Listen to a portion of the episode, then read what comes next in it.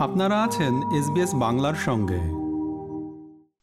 অস্ট্রেলিয়ায় বাসা ভাড়া আরও বাড়তে পারে, আবাসন সংকট তীব্র হবার আশঙ্কা। বাড়ি ভাড়ার ঊর্ধ্বগতি অস্ট্রেলিয়ার হাজার হাজার মানুষকে উদ্বিগ্ন করে তুলেছে। একদিকে ভাড়া বাড়ির চাহিদা বেড়ে গেছে, অন্যদিকে অভিবাসীদের আগমন এবং সুদের হার বৃদ্ধি বিভিন্ন কারণে বাসা ভাড়া বহুগুণ বেড়ে গেছে। বাসা ভাড়া বেড়ে যাওয়ায় আবাসন সংকটের মুখোমুখি হচ্ছেন অনেকে। আবাসন সংকট নিয়ে একটি রিপোর্ট। অর্থনীতি বিশ্লেষক মার্টিন ফু মনে করেন, সামনের দিনে ভাড়াটেদের উপর বাড়তি ভাড়ার চাপ আরও বৃদ্ধি পাবে। তিনি এস অ্যান্ড পি গ্লোবাল এর পরিচালক এবং প্রধান অর্থ বিশ্লেষক। বাসা ভাড়ার বাজারকে বাড়িওয়ালাদের বাজার অভিহিত করে তিনি বলেন it really is a, a landlord's market. It's it's a difficult uh, market for tenants or would-be tenants, and it's not going to get uh, easier for new renters anytime in, in the near future.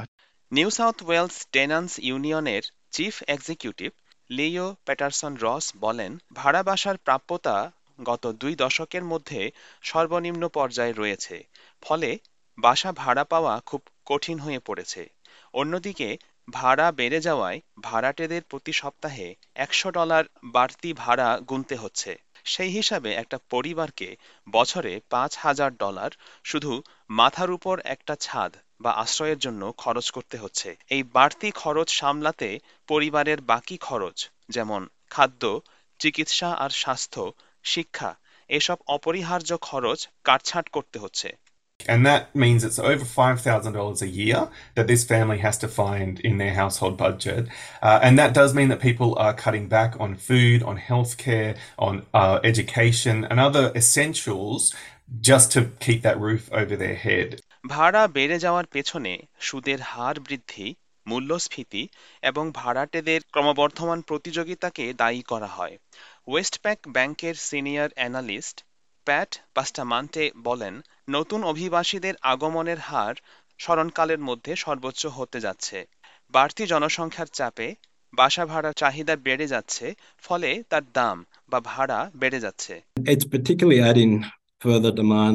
to the areas um, along the east coast capital cities where migrants tend to come when they uh, arrive into Australia. So that's your Sydney, that's Melbourne, um, and Brisbane as well. Housing industry association এর প্রধান অর্থনীতিবিদ team রিয়াডেন বলেন সরকার সামনের পাঁচ বছরে এক million নতুন বাড়ি গড়ার লক্ষ্য নিয়ে কাজ করছে তবে স্বল্পমেয়াদে বাসা ভাড়ার সংকট সহসা দূর হচ্ছে না We're seeing the number of completions of multi units are well below what they were a couple of years ago. And that's a segment of the market that's really struggled over the last couple of years. And we certainly need to see more because that, that type of dwelling is the one that's going to ease that rental shortage the quickest. Covid nineteen অতিমারির পর প্রত্যাগত আন্তর্জাতিক শিক্ষার্থীরা বিশ্ববিদ্যালয়ে আবাসন সংকটের মুখে পড়ে ভাড়া বাসা খুঁজতে বাধ্য হচ্ছেন। এদিকে বাসা ভাড়ার ঊর্ধ্বগতিতে তারা দিশেহারা অবস্থায় আছেন। এই সংকট তাদেরকে অন্য কোনো শিক্ষা প্রতিষ্ঠান বা অন্য কোনো ঠিকানায় ধাবিত করতে পারে বলে মনে করেন মার্টিন ফু। স্থানীয় বিশ্ববিদ্যালয়গুলো আন্তর্জাতিক শিক্ষার্থীদের উপর নির্ভরশীল তাই বাসা ভাড়া আয়ত্তের মধ্যে রাখা খুবই গুরুত্বপূর্ণ We know that um, international students, when they're thinking about where to study, they think about a lot of things. They think about um, living conditions and the courses they want to study and the tuition fees and, and way of life and work rights. And um, increasingly, accommodation is going to be another factor that they've that, that they've got to consider before they decide whether they want to study in Australia in a particular city, maybe go to a different city, maybe go to a regional campus, or maybe go to one of Australia's competitors offshore.